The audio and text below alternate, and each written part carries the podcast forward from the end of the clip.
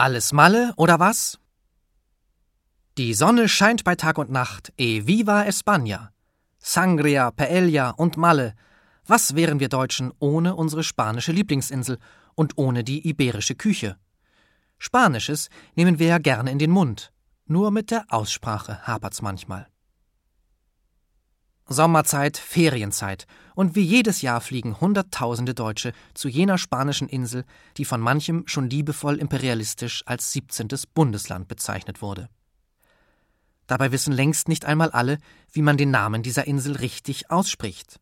Viele nennen sie Mallorca mit einem lieben, lustigen L in der Mitte. Dass das Doppel-L im Hochspanischen für LJ steht, kann man ohne entsprechende Vorbildung ja auch nicht wissen. Und selbst diejenigen, die über die entsprechende Vorbildung verfügen, sprechen in der verkürzten Form gern von Malle. Offiziell wird das spanische Doppel-L, genannt Elje, mit einem leicht anklingenden L gesprochen, sowie im deutschen Wort Familie. Aber für Spanien gilt dasselbe wie für Deutschland, überall spricht man anders. In der Umgangssprache hat sich das Elje zu einem J verschliffen, so dass die Form Mallorca inzwischen häufiger zu hören ist als Mallorca. In Südamerika ist es sogar noch ein bisschen anders, aber das führte jetzt buchstäblich zu weit. Bei der Paella ahnen die meisten Deutschen offenbar, dass dort irgendwo ein J-Laut hingehört.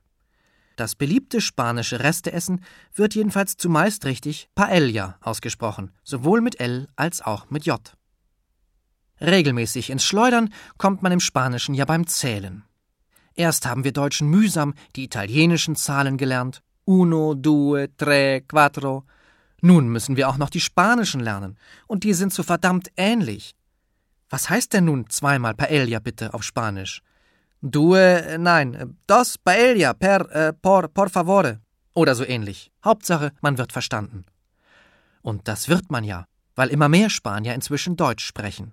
Zumindest in der Gastronomie. Die meisten Speisekarten sind ohnehin mehrsprachig. Dabei kommt es immer wieder mal zu Missverständnissen. Während man im Italienischen zwischen den Wörtern Stagione, Jahreszeit, und Stazione, Bahnhof, unterscheidet, gibt es im Spanischen dafür nur ein Wort, Estación.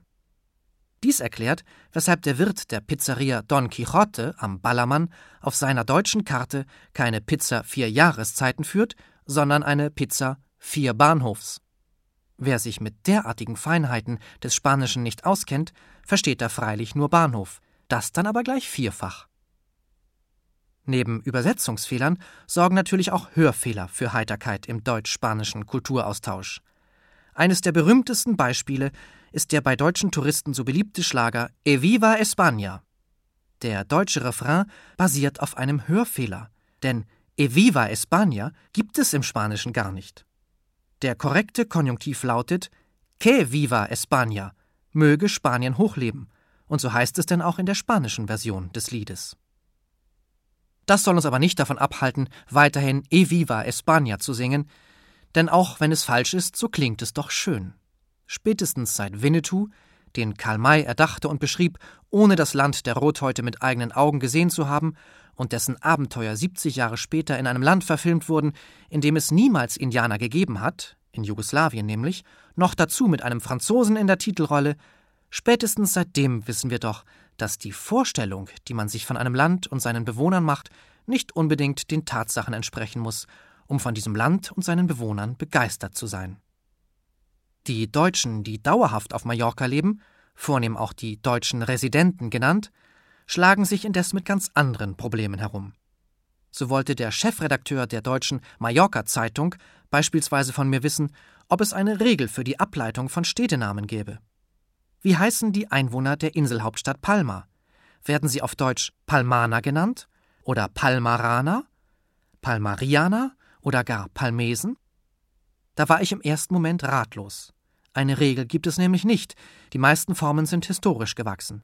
Manchmal entstanden sie in Analogie zu anderen Formen, manchmal setzte sich auch einfach diejenige Form durch, die sich am besten aussprechen ließ.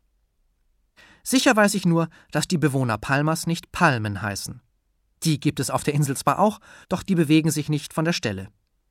In der Redaktion der Mallorca Zeitung orientiere man sich an der spanischen Form, erklärte mir der Chefredakteur.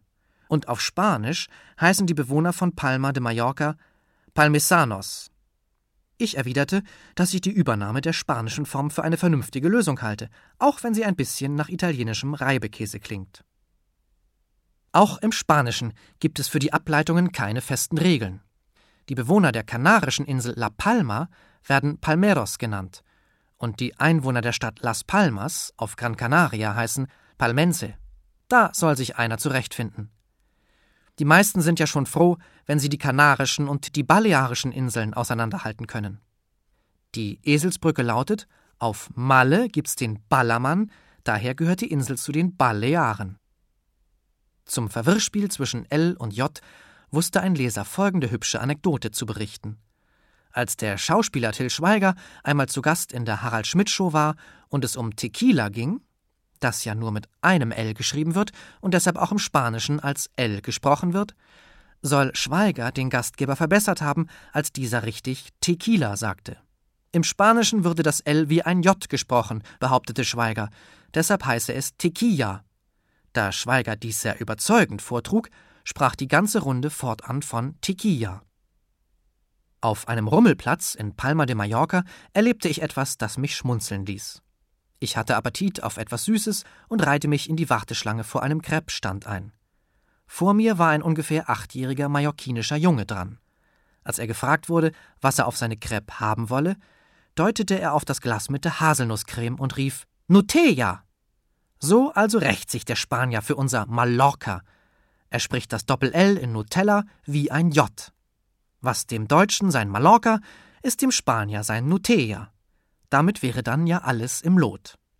Die Touristin, die nach mir an der Reihe war und einen Pfannkuchen mit Grand Marnier und Schlagsahne bestellte, erkundigte sich in bestem Volkshochschulitalienisch nach dem Preis. Quanta costa? Spanisch wäre Quanta cuesta gewesen. Quanta costa versteht man gleichwohl, allerdings heißt das etwas anderes, nämlich wie viel Küste. Eine seltsame Frage, auf die es aber auf Mallorca nur eine Antwort geben kann: sehr viel.